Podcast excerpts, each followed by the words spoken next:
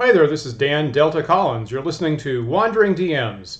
Wandering DMs is broadcast live every Sunday at 1 p.m. Eastern Time on twitch.tv slash wanderingdms and also youtube.com slash wanderingdms. And now, enjoy the show.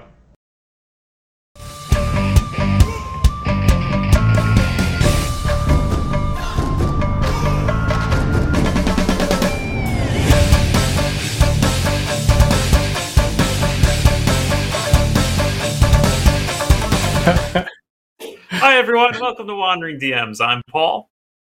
Paul, I love that intro music. Of course, I am Dan, and today on Wandering DMs, we're going to be talking about invisibility in D&D. Is it a blessing? Is it a curse? How easy is it for your players to use it or counter it if their enemies use it? All that and more today on Wandering DMs. Before we get into that discussion, I will remind everyone that, as always, at the end of the show, we will have our after party chat, which is a live video chat between us and our patrons. Uh, you can join in on that becoming by becoming a patron. Uh, visit us at uh, patreon.com slash wanderdms.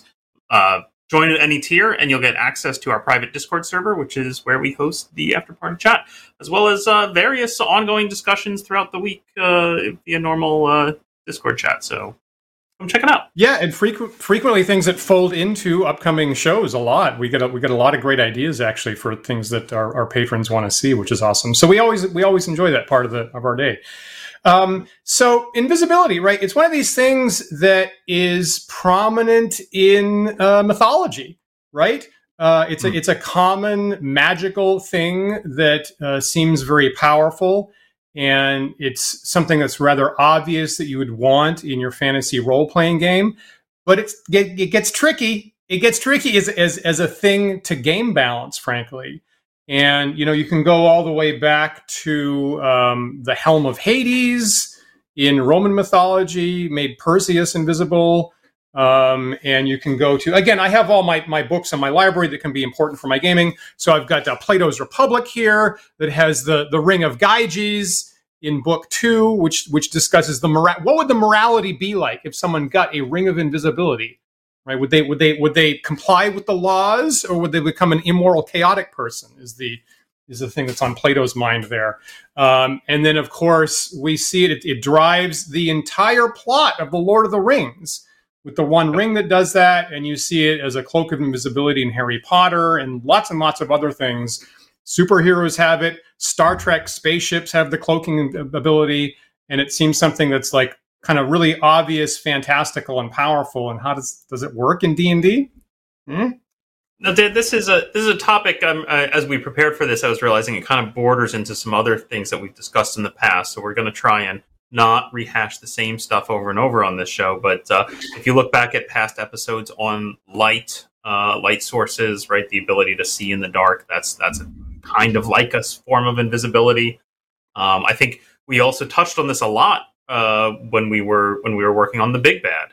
Um, because anybody right. remembers the scenario for the Big Bad, it begins in a very uh, low light, um, you know, difficult to see area um, the, the big bad himself, you, uh, as you were playing him, uh, had had the fog cloud spell, and so so like the concept of obscuring came up uh, for fifth edition uh, light obscurement versus heavy obscurement. So all these things kind of feed into each other. So we're going to try hard to, to, focus in on invisibility here, but uh, I'm sure we'll end up rediscussing. I think I have a I definitely think I have a couple of points that we haven't discussed here because I think, just like you said there, Paul, um, you know, in our previous discussions, we were frequently uh, um, focused on what's happening in fifth edition, actually, for the purposes yeah. of our big bad game.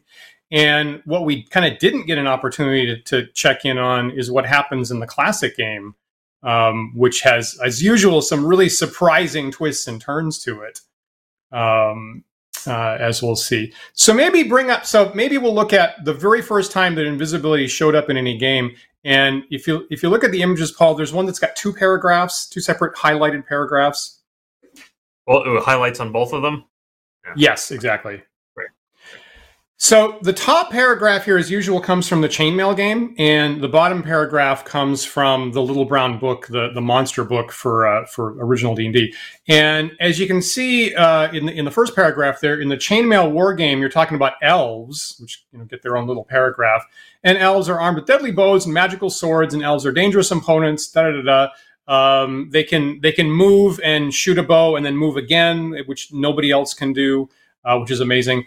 And then it says it says this: when invisible, elves and fairies, which are a subtype, cannot attack or be attacked unless located by an enemy with a special ability to detect hidden or invisible troops, but they can become visible and attack during the same turn.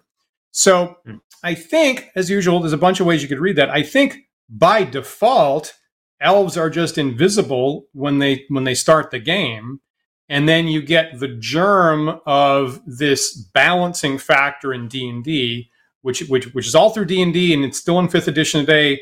That if you're invisible, the invisibility ends when you attack, and that's like where the, all that comes from from the 1971 game right there.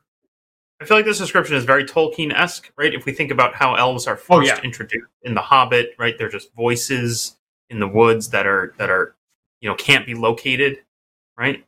I feel like that's you know very very very Tolkien uh, originating there. That's, that's my impression. It's so Tolkien at this point, right? And they have explicit they have explicit references in the other paragraphs, as we talk a lot about the the, the wraiths are explicitly Nazgul, and the dragon is explicitly Smaug, and over and over and over again. So of course you're right about that, and that's clearly where this comes from. It's interesting because in later, you know, a lot of this stuff, so that's very powerful, right? Every single elf is just automatically invisible. And mm-hmm. that gets um, massaged later on so that of course it turns into um, you know in d&d you have the uh, the elven cloak and boots which might be uh, a justification for why the elves can't be seen and then in the monster book, it's like, well, they can hide in woods pretty well. It doesn't use the word invisibility anymore. So mm-hmm. that that capacity kind of gets reinterpreted in the first the first couple of editions. now, on the other hand, there from from original D and D, I've got the paragraph for pixies, and it says pixies are you know as usual D and D is referencing chainmail at this point. Uh, pixies are air sprites as described in chainmail. Pixies can be made visible or make themselves uh, visible, but they are naturally invisible to human eyes. Therefore, they're able to attack while remaining generally invisible, uh, but they can be seen clearly only when a spell to make them visible is employed. Although certain monsters, such as dragons and high level fighters, will be aware of their presence. High level fighters? I wasn't expecting that one. Exactly. I mean, there's a couple of couple of different interesting things to pick out here. I mean, one is is the fact that they're explicitly called out that they can attack while invisible, which presumably is differentiating them from elves who apparently can't. Mm-hmm. Right? You right. can't attack while while visible. I feel like this is the origins of sort of you know the thing that we kind of know well from the invisibility spell later on is that when you attack, you become visible. Right? Elves are specifically saying that they can both become visible and attack within the same round. Okay, well, you know is are they are they becoming visible so that they can attack, or does the act of attacking make them visible? It's probably a you know a hair not worth splitting. Um, whereas pixies can attack while invisible is fascinating. Um, right. Interesting stuff. Um, hmm. Let me hmm. pull up. So on the, so uh, this is the thing that's surprising right there, and let me let me surprise you a little bit more. If you can bring up the table that's got a little bit of red mark on it.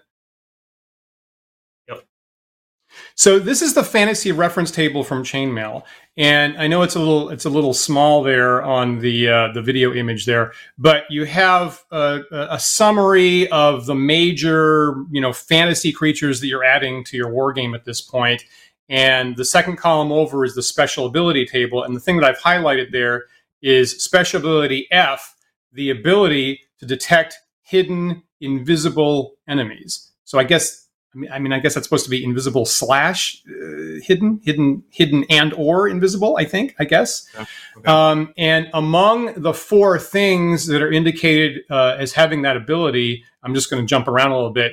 Uh, dragons have that ability; they're near the bottom. Wizards mm-hmm. have that ability. Rocs, which is equivalent to Tolkien giant eagles, have that ability. Uh, um, uh, actually, maybe I've, uh, wraiths have that ability. Mm. Mounted wraiths have that ability, and the one at the top, superheroes.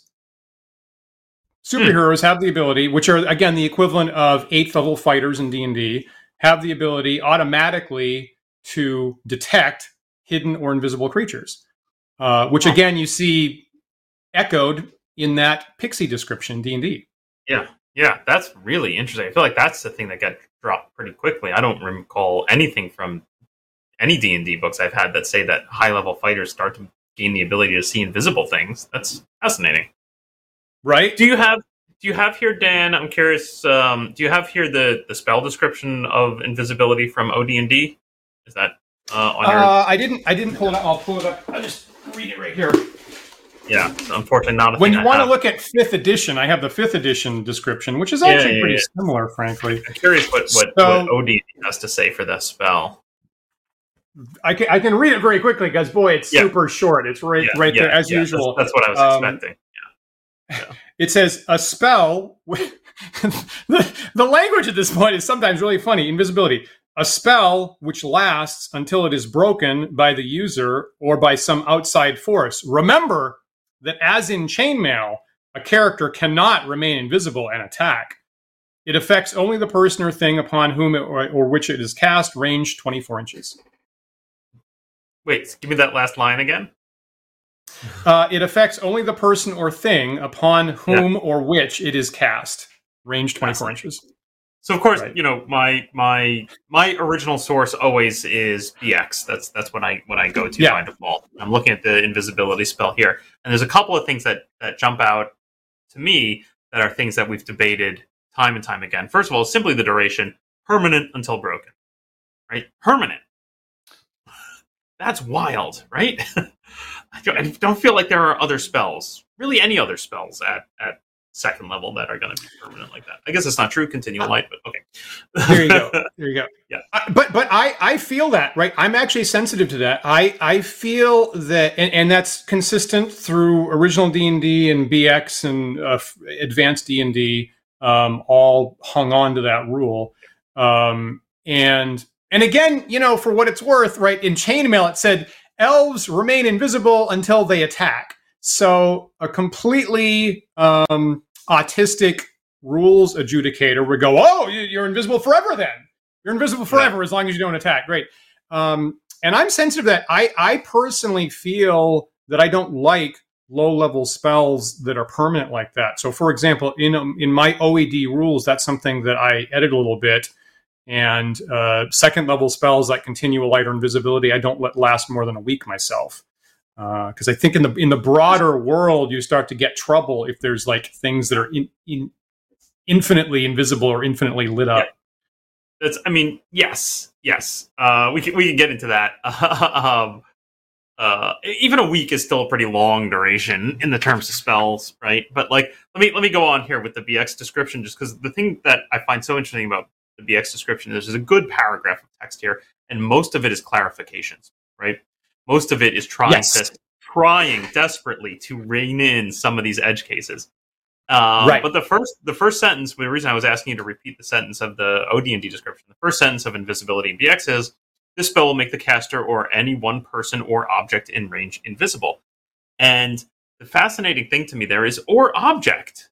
How often, Dan, have you encountered people using the invisibility spell on objects?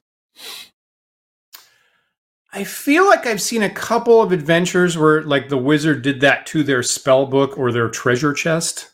I think. Yeah. Yeah, yeah almost it almost feels like an attempt uh, to explain why there might be invisible objects in the world, right? Rather than yeah. rather than trying to like arm players here with a thing, you know, a, a tactic. More often, it feels like, oh, well, there's there's certainly I can certainly think of modules or whatever where there's an invisible wall or an invisible piece of floor or an invisible chest or something some trick or trap that involves an invisible object but uh, the frequency at which players pulled that out seemed very rare to me um, and then then i just want to go on because it then it continues to talk about what happens to uh, how when a character becomes invisible all the items but not other creatures carried or worn by the character also become invisible an invisible item will become visible once again and remain visible when it leaves the character's possession, is set down, dropped, and so forth. And then and then I'm left scratching my head because I'm wondering, But what if I initially cast the spell on an object? Does it have to be an object I'm carrying? What if it's already on the ground? When does it become visible again? It seems to me, if I'm liberal with my interpretation, the answer is forever. It's forever invisible. If I cast this on a treasure chest, that treasure chest is forever invisible. Because it's not like the treasure It's not going chest to is attack. attack someone. Right, right? right. Which, of course, That would be a mimic. thing- That'd be different. Yeah. right. So, so that's I mean that's the same problem like you said with the continual light spell, right? Continual light has duration of permanent, and you start to wonder like any any world significant that's lived that's existed for a significant amount of time, everything is invisible and casting light. Right. Exactly. right. Exactly. At some point, there was a malicious 4chan wizard that went around and made everything invisible and lit up um, for the lulls. Um, and I don't. I kind of don't want that myself. Um, you know, I think you know, I think like a day or a week or even a month would be arguably okay to avoid that particular campaign building, that world building problem. Um, so, like it's, as some people are saying in the chat, oh, I'd like to use it overland you know, travel. Great, you know, I, my my parties do that for like a week. Um, is doable. Uh, but um, anyway, you, you could you know you could disagree. That was that was the written rule for all of traditional D and D for the first first twenty odd years. Um, it's, it's an interesting, weird thing. I think. Now, I will. I will point out if folks want to dig it up, uh, somewhere in Ten Dead Rats, the invisibility spell was used on an object in a very humorous way, uh, specifically for the purposes of smuggling. So it was a large box of drugs that they were trying to smuggle into a, into a town that they decided they would cast invisibility on, make it invisible, and then realize, but won't we look suspicious? All of us laboring under this heavy invisible object. so they put the invisible box inside a visible box and carried the visible box in. Well, if they search it, it won't appear to be empty. what? yeah, yeah. It became very complicated very quickly. what? this is this is the uh, the fantasy version of this product has too much packaging. This is That's great. I will say that briefly, we uh, uh, Dan and I on our Thursday Book of War uh, came up with invisibility because we did have. If you if you go and I encourage our viewers to watch the Thursday episode, which is titled "What's Up, Liches," the due to due to a Discord survey that I took. Thanks everybody. Um, we both came to the to the table with armies led by liches, um, coincidentally, and got in uh, solo melee combat. So all of a sudden, the liches are high enough level that they literally have every single spell in the entire game. So all of a sudden, Dan and I were scrambling to parse or decide from from the, every single spell in D and D. And of course, uh, you know, Gamma Dan is like, I've never played this high level, so I don't know what any of these spells are at, at fifth or sixth level. Help me out here um, which was interesting play. And then it's you know among the things he said, "Oh wait, I'm invisible, right?" And I go, "Oh, but you attacked. Remember when Yeah, you attacked, yeah. the invisibility's over. So yeah, you must be visible at this point." He's like, "Oh yeah, of course, right." Um, so that that that's we had to rem- remind ourselves of that that standard rule actually just this past Thursday. Yeah. Um. Yeah. So the the other thing, the other quirky thing I've seen happen with invisibility, especially with the permanence of invisibility, and even but you can get into this even if it's a week, right? Which is still a pretty generous amount of time. Is the party decides, well, we want to go somewhere, do something where it would be convenient for us all to be invisible. We only have one wizard, therefore they're going to use all their spells to make a couple of the members invisible, and we're going to rest for a day. They're going to regain their spells. They're going to cast it again on the remaining, and you end up with like this two or three or four day hiatus where the group is hanging around a camp, slowly turning everyone invisible. and and of course, inevitably, the players who are, get to be the first round of invisible players find some way to either get themselves in trouble or just make a nuisance or just be funny about ha ha ha we're invisible and you guys aren't yet. uh, There's Oh, also that I get to Thank you so much. Balquez has, has uh, posted a link to the 10 Dead Rats Invisible Box episode. Thank you for that. Uh, I, I I feel like I'm going to have to go back and rewatch that. But can you, Paul? Because it's invisible. yeah, maybe not. anyway, Uh, I want to think that you guys did this in. Um, didn't, didn't you do this in the in our first ever live streamed game, the the birthday game from many years ago, where you all decided as a group you would all be invisible? You slowly like spent a, a couple of days turning everyone invisible. I guess you're right. I guess you're right. It's a funny tactic because you know it's uh, like be, because of the goes away as soon as you tech. You're it's only going to benefit you for one round. You're going to get a little bit of investigating, searching, and then when the combat fights, it's going to benefit you for exactly one round. Well, um, okay, so, so now, it's now it's we get a little odd tactic. Now we get into the into the real nitty gritty of the rules discussion. What counts as an attack? If I'm an invisible wizard and I launch a fireball, is that an attack? If I, right, right, yeah, yeah, yeah, and that's why you've got a DM. Yeah, that's why so you can't. That's why currently you can't AI this. Personally, I've always house ruled in there or cast a spell. If you cast a spell while invisible, it makes yeah. it visible. Um, yeah. Don't think I don't know if that does that come up in a later edition or is that pure house rule nonsense that I've come up. Uh, that is the current fifth edition rule. I'll say there that. Um, I'm not entirely sure exactly when that first popped up. Actually, let me grab third edition here. Um, so certainly, like my interpretation of, of early D and D is if someone casts an attack spell like Fireball, um, I rule it; it goes away. Um, yeah, I think the problem is, especially as you get into later editions, there are a lot more spells, and like what spells constitute an attack or not becomes hazier and hazier. Right? Just because does it is it an attack spell just because it causes damage? Right? Can I? I don't know. What about sleep? Is that is that an attack spell? Um, I would say yes for like just for just for per, purely just for me as DM running original D and I say yes. And um, you know, for what it's worth, the the first edition DM's guide actually has kind of a short um, list of first level spells that are categorized as either attack, defense, or miscellaneous, and sleep comes into the attack category. Okay. What about let's say I mean again I'm I'm just being a jerk here, but like let's say I cast a web spell. What if I cast a web spell where no one is as a trap? Is that an attack spell? Right? Does does does the use case matter if I cast web on an on a place oh, where there oh. is a person versus on a place where there is no people? Oh, that's great. Oh, that's great. Oh, I love that. You know what? Let's let's check it on third edition. Okay, so I found the spot in third edition where they're starting to where they're trying to make they're trying to answer this this corner case. And now, now third edition, right, is very wordy. This is all this stuff is the invisibility spell, um, right? All this, right, attempting to handle all of these cases. So third edition starts to get pretty verbose. So I finally found it. I think it says the spell ends, right? This the invisibility spell ends if the subject attacks any creature. Okay, so still the same yep. formal wording as original. For purposes of the spell, an attack includes any spell targeting a foe or whose area or effect includes a foe. Exactly who is a foe depends on the invisible character's perceptions. Um, attacks, uh, sorry, actions directed at unattended objects do not break the spell.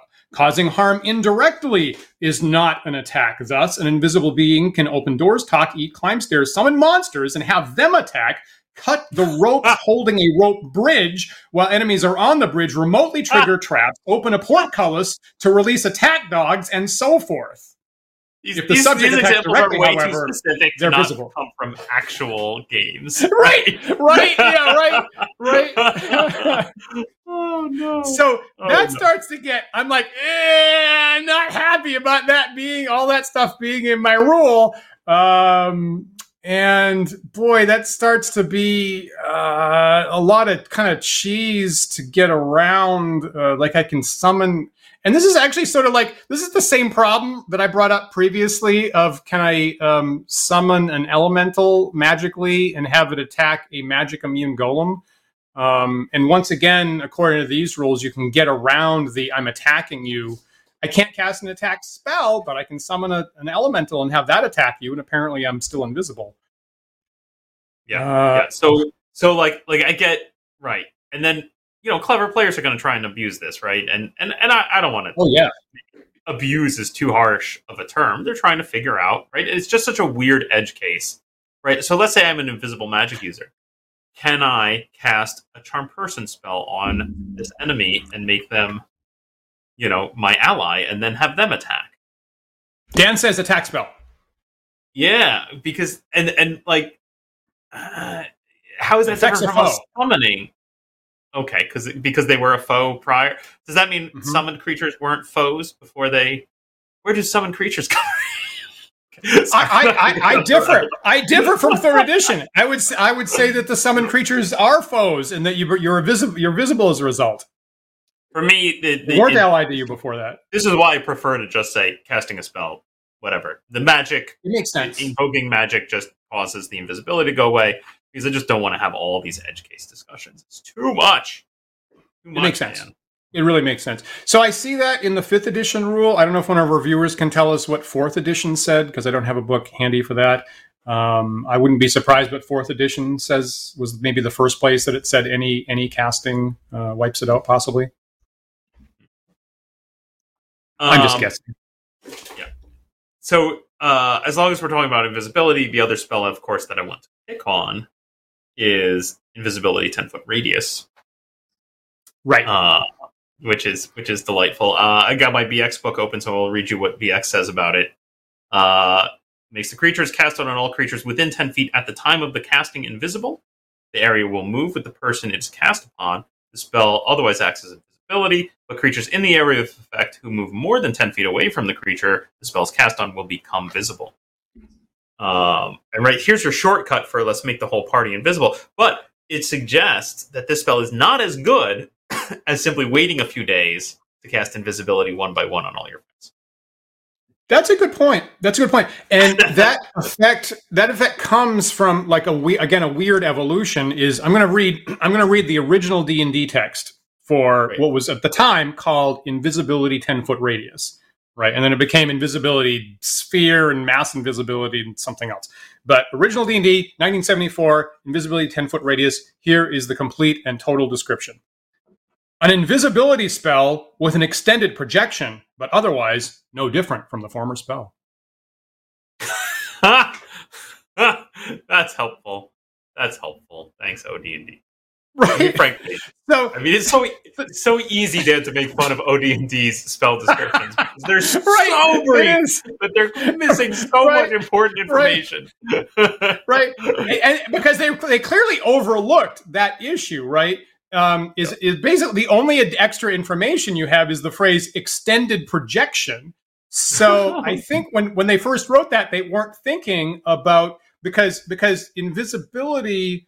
Um, uh, anyway, and and the other thing is that is I think I don't know. Anyway, so it, that had to get interpreted, right? That had to get Yeah. interpreted later, and later on they formalized the extended projection from it's cast on one target and it's an aura that's affecting other people around it.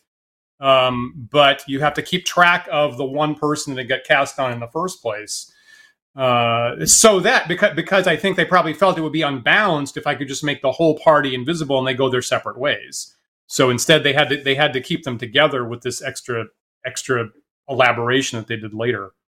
Yeah, and it's it's such a funny specific thing to to call it 10 foot radius because they're trying to allow for like well we don't know how many players are in the party but 10 feet is probably enough for your average five or six but what if i'm playing with 50 players dan how many how many people can i cram into my 10 foot radius Uh, let me see here. Uh, ten foot radius. Ten squared is hundred times pi is about three hundred divided by nine. So whatever whatever three hundred.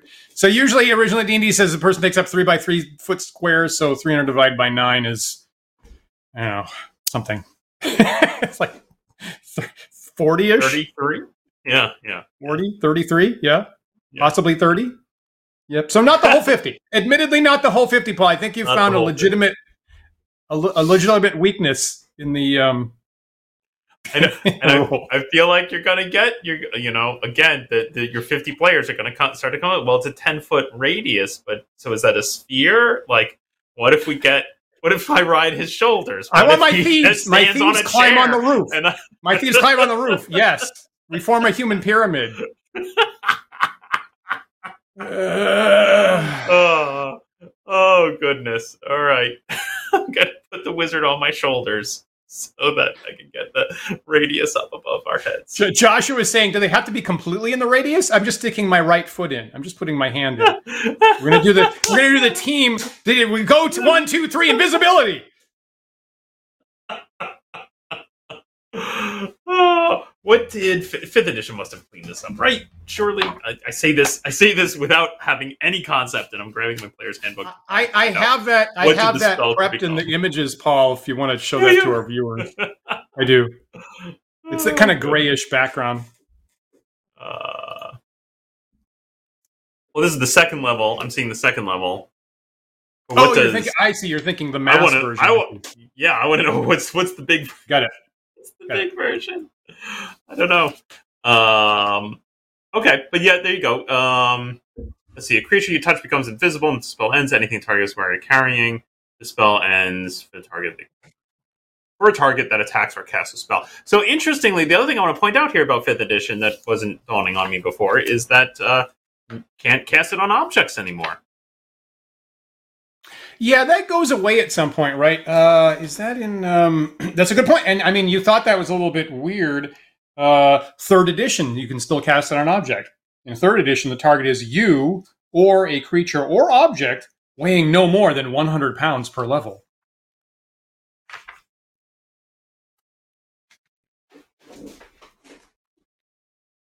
Okay, so um, fifth edition has greater invisibility. You or creature touch becomes invisible until the spell ends. Anything the target is wearing carrying is invisible as long as it is on the right. The only difference I think between greater invisibility or invisibility is we remove the attack or cast a spell clause. Right. Greater invisibility now and, survives outside that. Well, I guess we don't have the like ten foot radius, huh?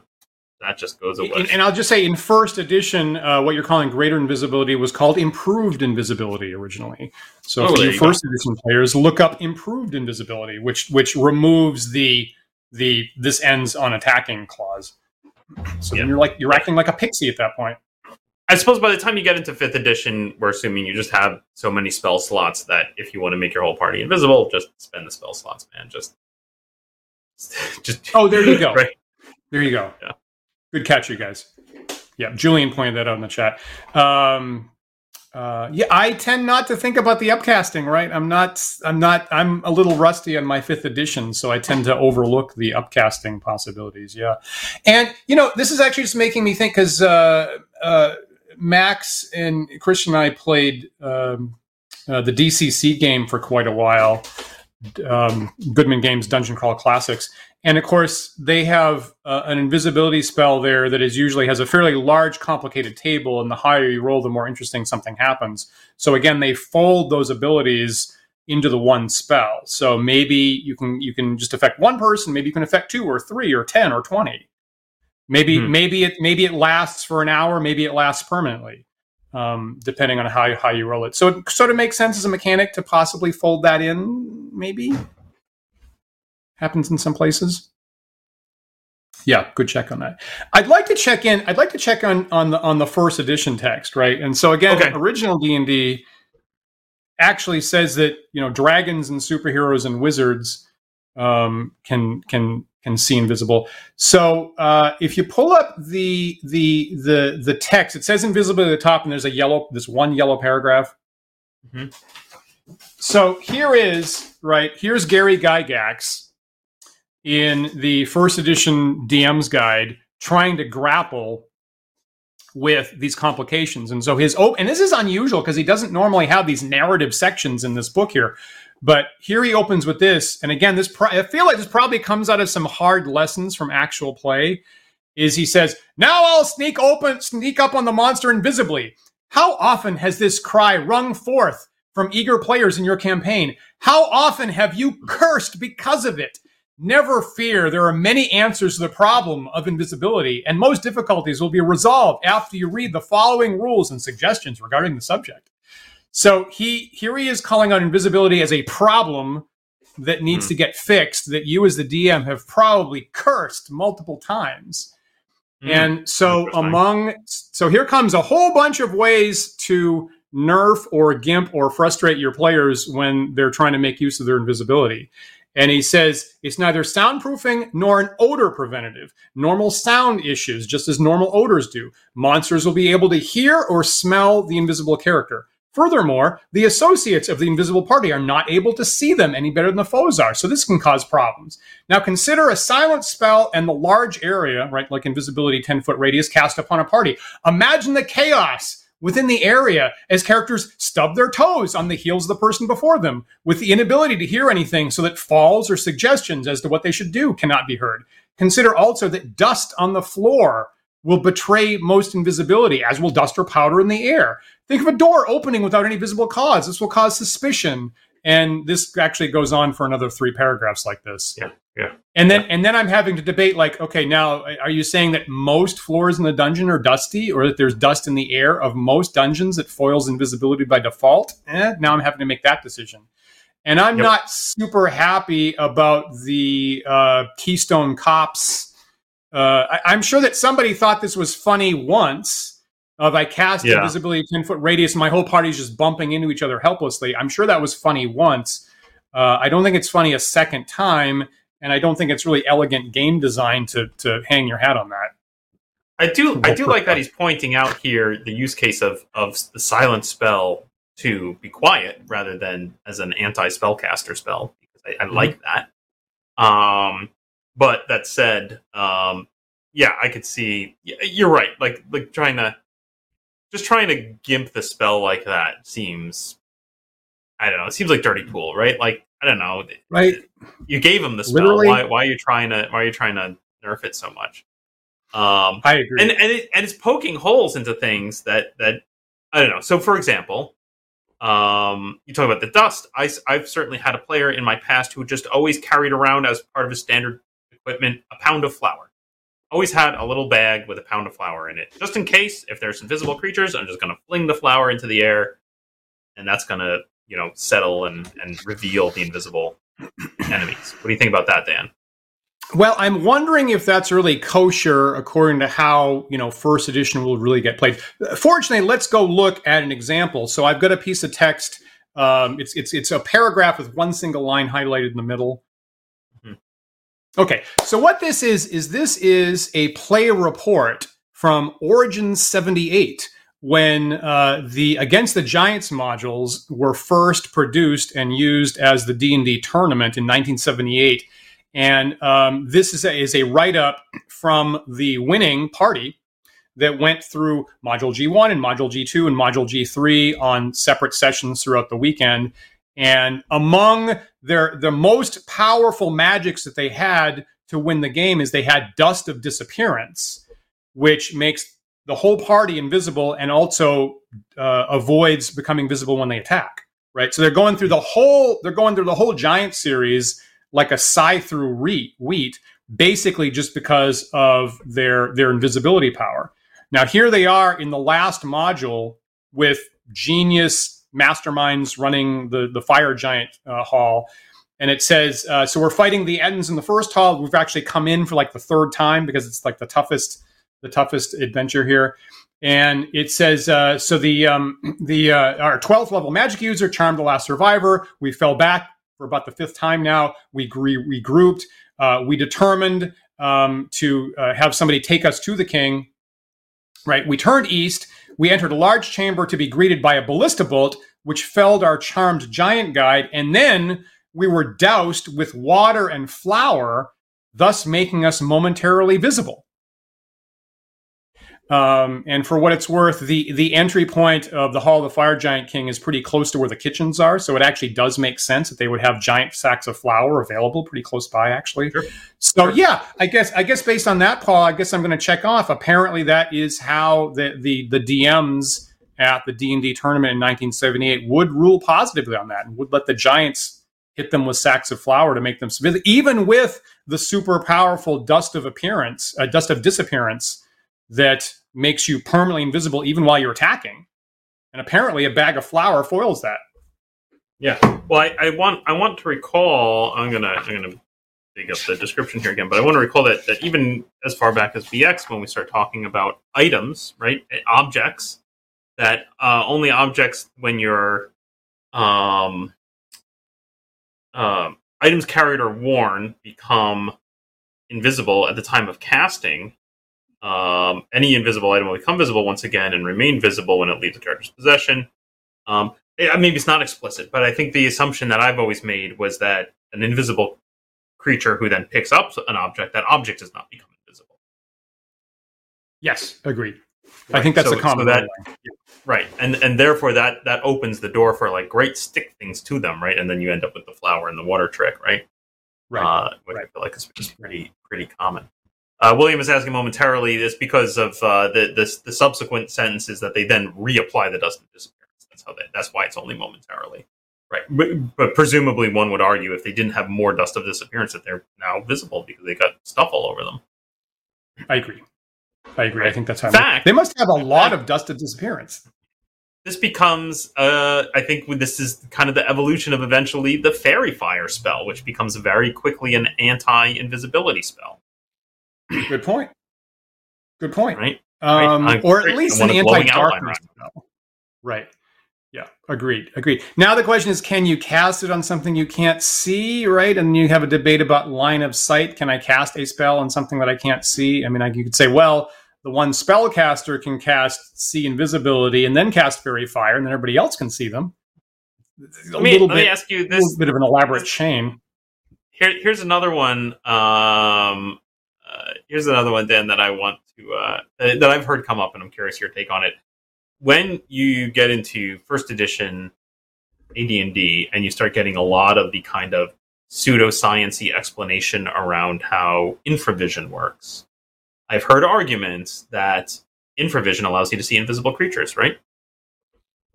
I, I've heard that. I've heard that argument too. Where where do you where do you stand on that? Uh, no, because uh, infrared light is just like all the other light that you can't see bouncing off them. Fair. Fair. Is my take. Could be crazy. Yeah. Could yeah. be crazy. And I'll say this, right? So one of the things that I do in my game, uh, and and people that have seen my book of spells product see is, um, I a little bit of a, a tweak, uh, tweak slash innovation, uh, particularly responding to the first edition, like, oh, mass invisibility, everybody's bumping into each other because they can't see each other. I just think that for my game, I don't want to see that. That's stupid. Uh, for my for my world, I don't want to see that. So I reinterpret invisibility of, of all types so that the person under the effect can see themselves as a hazy object. And I feel that that is that solves a lot of kind of silly complications and it's also in theme with traditional mythology and literature. So there's a lot of places in Homer, in the Iliad and the Odyssey, like lots and lots of places where some particular Greek deity is going to save their favorite hero. And what they do is they bring up a magical mist. They bring up a magical mist around the figure and they disappear from the field and nobody can detect them. Um, and it doesn't say that the person can't see themselves. It, to the to the person under the subject, it looks to them like they're in a, a cloud of mist. But from people outside, they can't see them. And that happens in the Iliad a whole bunch of times. It happens in the Odyssey. It happens in Irish mythology. And you know, even in Lord of the Rings, right? If you look at the Lord of the Rings movies, right, by by um, by Jackson, uh, putting on the One Ring makes the person uh, uh, experience uh, like a ghost world, right? They're not, they, they can actually see themselves in a different context in this ghost world. They don't completely disappear to their own perception. And that actually, you do actually do get that in the original text is kind of late um, in Lord of the Rings. There's a point where Sam puts the one ring on, and it actually does say, uh, he himself was there in a gray, hazy world. So mm I hmm. think that Jackson was actually looking pretty carefully at that one place. And I, I think that makes sense. I kind of don't mind that slightly scary difference of perception. And I kind of don't want my player, I kind of don't want me arguing with my players, oh, you can't find your stuff in your backpack because you're invisible and it's invisible and ha ha ha. And you drop the, you dropped your magic wand and now you can't find it. And I'm just, I don't want to deal with that kind of stuff. I, I so, generally um, dislike anytime we try to give scientific explanation to magic. Like, and this, and like when when I run D and D. Uh, I don't I don't call it infravision. I just call it dark vision. You can see in the dark. Don't worry about how. Right. Um, and and likewise, like I feel like if you open that door, you get you, you just you can get nitpicked to death. And and I've heard crazy discussions around like, well, if you're invisible and it affects the way light bounces off you, and that's why it works on infravision. Well, your eyes are invisible, and therefore your retina can no longer pick up the light, so you should be blind while you're invisible as well. like, oh, come on, come on. I, I, so I am a little bit more willing to to think about pseudoscientific explanations, partly because I think that it's in flavor with the with the appendix N pulp literature. I think that mm-hmm. like if I read if I read Conan, a lot of what the wizards are doing is arguably misinterpreted chemistry. Um, so I actually kind of don't mind um, as much as you do. Yeah, bringing in. And, and it doesn't work all the time. Like I'm not, it's it's not going to work all the time. But I, I am will I'm more I have more appetite to explain infravision as thermal imaging, which works pretty decently for me. Yeah, yeah, um, I, I yeah, I just don't. I don't want to have to do that level of study to DM stuff, and I. I do not. That's fair. People should. You should all the sciences just to you, run a D and D game. You probably shouldn't. I'll be. I'm trying to do that for people. I'm trying to do that for people in OED, right? So I, I, I, don't want anybody else to do this. It's a terrible, it's a terrible way to spend your time. Um, but let me. But um, like you, I also, me... I also do like saying that you can at least see a hazy, ghosty version of yourself. Likewise, yeah. with, and especially in invisibility, ten foot radius, I assume you can see each other in kind of a hazy right. way, right? Okay, I think we've talked about this with with silence as well. That like silence is like you can still talk to each other in hushed whispers. Um, you know, it's not like you can't communicate anymore. That's fair. That's fair. I like I, I, I like the, I like those rulings. Yeah. Let me go back. Okay, let me go back to, to first edition and and bring up one one other thing that that might surprise you to get your opinion on is um, so once again, in, in original D and D, it said that uh, dragons and wizards and wraiths and Rocs and mm-hmm. superheroes can detect invisibility, mm-hmm. and it says that in the Pixies description.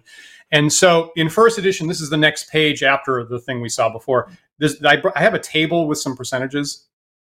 So mm-hmm. this is first edition DM's Guide, 1978 and it you know you have these about four paragraphs of all the ways that you can gimp invisibility on your players. And it says oh and as well high level creatures can just automatically detect invisible.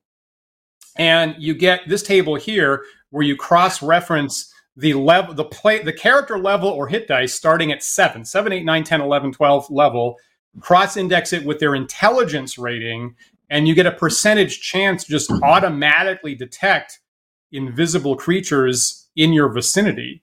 And the the clause that I snipped out is uh, if you're in a fight with an invisible creature, you just check this every round and this is justified as maybe there's a maybe there's a hazy shimmering in the air or maybe you can smell the thing possibly um, mm. and so this is i think the massaged version of superheroes can, can just detect invisibility. Well superheroes might be able to detect invisibility. If they're eighth level and they're highly intelligent um, like 17 18 intelligence you would have a 10% chance per round. And as you get higher level than that you could you could you could be more more likely to do that. And this obviously would be the case for wizards or clerics or anything else. So right. so paul how do you like this? In, instead of this like quick you know switch at eighth level how do you like this more refined um, rule here that once you get to the seventh level you can check the 5% chance if you're intelligent every round to detect invisible? I have uh, in the past, when talking about old school D and comparing the different flavors, right from OD and D through basic and advanced, I would say advanced AD and D first edition of all the classic versions of D and D is baroque me, and this is an, an example of that of like, okay, we're really gonna refine it and be specific. And oh my god, no, no, I do not want to roll on a table every round and have to cross reference. Now I gotta know the intelligence of every monster. Mm-hmm. Mm-hmm. No, yeah, no, not right. No, no. Yeah. but but Paul, it, the, the monster manual has intelligence you know listings like highly or low or medium and then you could look at the beginning of the monster manual where it gives you a range of intelligence scores and then you can come back here and you No, can cross reference on this table I do not likely it. they You don't to- want it. No, thank you. I'll also say this. So for me, the, crit- the among the criticisms here is I've played the game all the way through levels one, two, three, four, five, six, and I have a whole campaign going, and then I've got to remember that starting at level seven, all of a sudden, for the first time, this new rule comes into play, and I have to remember to look at this at this table um, Yeah. all the time. No, so no. And I would much rather just say like the whole like superheroes can auto see invisible is just silly and get rid of that. Like, no, why? Like what? there you go. Now Let's just get rid of I it. I- So I asked this question on my blog like about a month back, and I had some, a lot of the people that are that are watching us right now had had really great you know suggestions to resolve that. One of the things that people pointed out is that the the you know the rationale for superheroes can detect invisible has a lot of um, support in the literature. So a lot of times when Conan or John Carter or Benedict in the Amber series, and these are all examples that folks gave me that I wasn't thinking of, have to fight something in pitch black darkness or magically invisible, they have some capa- these high level fighters have some capacity or sixth sense or spidey sense to somehow dodge the blows or find where the enemy is to to attack it. So you can see that if superheroes are supposed to be Conan, when Conan gets attacked by something invisible, he can't he does manage to win the fight, as a matter of fact. Um, so I can see why that stuff um, was in there. Josh had the interpretation of like, well, I don't want my my fighters, my D and D fighters, to automatically do that. But you know what? If you're playing Book of War, they probably have a magic item. You know, you know, probably at that level, maybe at that point they would have a, a ring of detection of invisibility. Wouldn't make wouldn't be unreasonable. And and more than one person, actually, Bacquius and Dave both suggested this is a feat you should probably add a feat to, to, to OED. Add one more feat of like at eighth level, you can pick the blind fighting feat at your option if you forego something else. And I'm like, yeah, that I probably should actually add that. Good point. Yeah, I could see it as a feat. And, and certainly when you start calling it something like blind fighting, like, yep, okay, I get it. I get it. Um, So I thought that was a good suggestion. I'm glad I'm glad that folks on my on my blog um, um, uh, uh, thought of those things because I, I actually wasn't initially thinking of myself. It makes a lot of sense why they had that why he had that clause in there to begin with, or just that note, right? It's, it doesn't Yeah. even say it the text; just that note in the table that says superheroes can detect invisible things. I do. I, it does make me start to wonder, like, what does this extend to? Especially, especially when as written as like you can detect invisible, right? Like, yeah, okay, I get the explanation of I'm in a fight and I just have I'm so, you know, I can just detect changes in air pressure or whatever because I've done this so many times. I'm so used to fighting people that like I can kind of tell when someone's sneaking up on me. Sure, okay, I buy it. But when you when you just say that it's detection of invisibility and there's a chance, then then like does that mean if I enter a room and I'm looking around and there's an invisible wizard standing up in the balcony, should I be able to see him? Right? Like, is blind fighting Agreed. just blind fighting? Does it only remove the negative penalty of trying to hit invisible foes? Or is it truly detect invisible, where like if you're invisible, I can see you? Would would See, this is a this is a great is? point, right? This is a, Yeah. this is a super great point, and um, uh, more, a couple of people had to point out to me that just as one example, this table here in first edition, the paragraph afterwards, and I, it's this is not what I would have thought. A couple of people said, "Well, it doesn't say see invisible; it says detect invisible," which is arguably different. And the clause afterwards says, um, "It says, okay, you're going to check every round that the creature is exposed to invisibility." Uh, once detected, the creature can be kept track of thereafter. Any attacks, right, on the invisible creature, any attacks still incur the minus four penalty for attacking an invisible opponent. So you you don't even having detected it, you still you still don't avoid the penalty. Um, it's just that you know, right? I, I've had to read that line like three times to, to convince myself that I'm reading it the way that I think it is is you you still have the you still have the penalty but if i think of this like in third edition terms right third edition had this distinction between do you know what space the invisible creature is to even try to attack it at all versus mm. having having discovered that you can attack it at minus 4 to hit. So mm. if I if I if I backport that interpretation, I guess if you don't detect it, you can you can't you can't attack it at all. I get, mm. and hmm. you're just completely at its mercy. Is one way of thinking about it. Maybe you hmm. have other interpretations that are better than that. I mean, this is the first I've thought this. I wasn't even aware that this existed. Um, I guess I could, and, and, as you're describing this, of course, is peeing in memories for me of like, yeah, once once you're on a battle mat where there's a grid, like yes, then things get really complicated because like, how do you represent? How do you deal with invisible enemies when you're on a battle mat with a grid, right? Do I put a miniature on and we all and we just all agree that nobody can see it? Do I have to like write? Do I have to have like graph paper on the side where I'm noting where the invisible creatures are? It, just gets. I'll tell you harder. what I. Yeah. I'll tell you what I've been doing recently for my Wizards game, where the, where I know this is going to come up in advance. Is I take my battle map and I key it like a chessboard. So A B C D one two three four five, and when um, when a, when a character goes invisible, the miniature is removed, and now me and that player are tracking with coordinates where yeah. that wizard is. And I've had a couple players say, "Oh, now we're playing Battleship," and, and, I, am trying. I'm shooting a fireball at, at, coordinate F5, hoping that my opponent's there. I hope.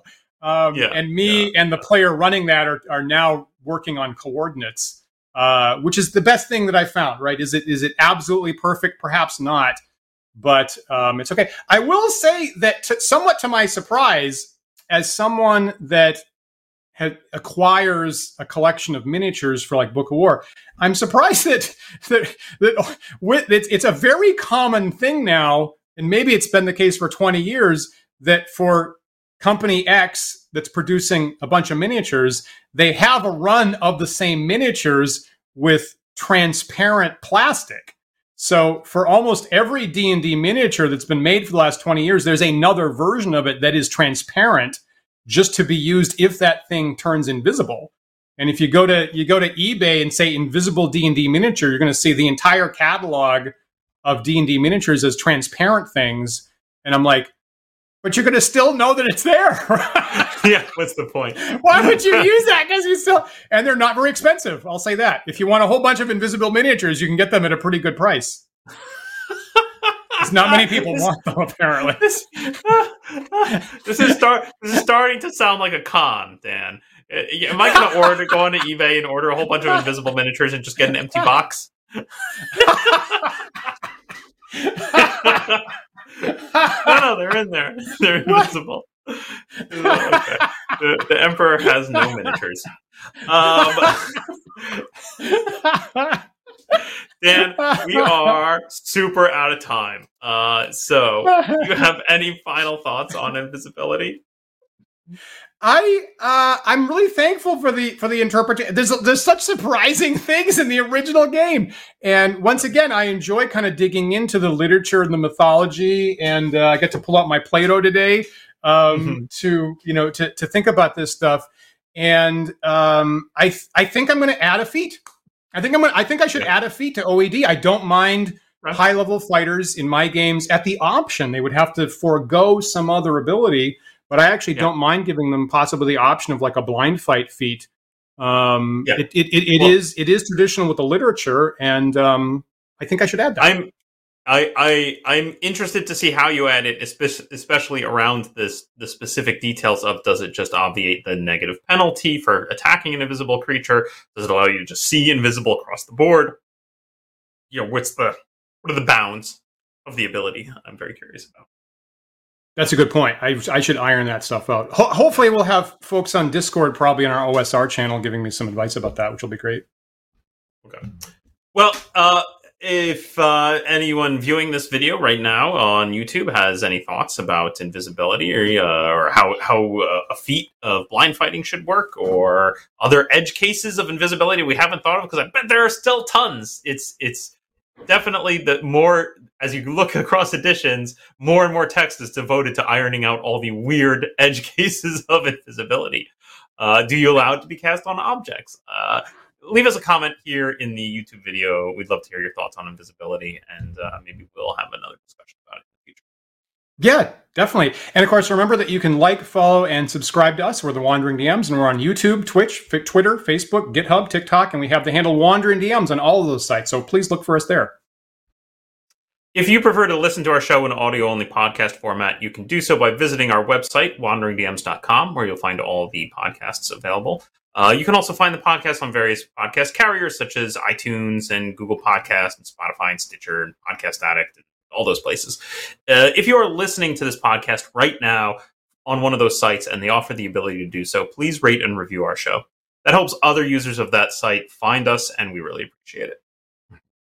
We really do. And of course, big thanks to our patrons who support the show here. If you'd like to join them, please visit patreon.com slash wandering DMs and you're going to see all our tiers. And just like Paul said at the top of the show, every single one of our tiers gets you access to our Discord server where the conversation continues 24 7.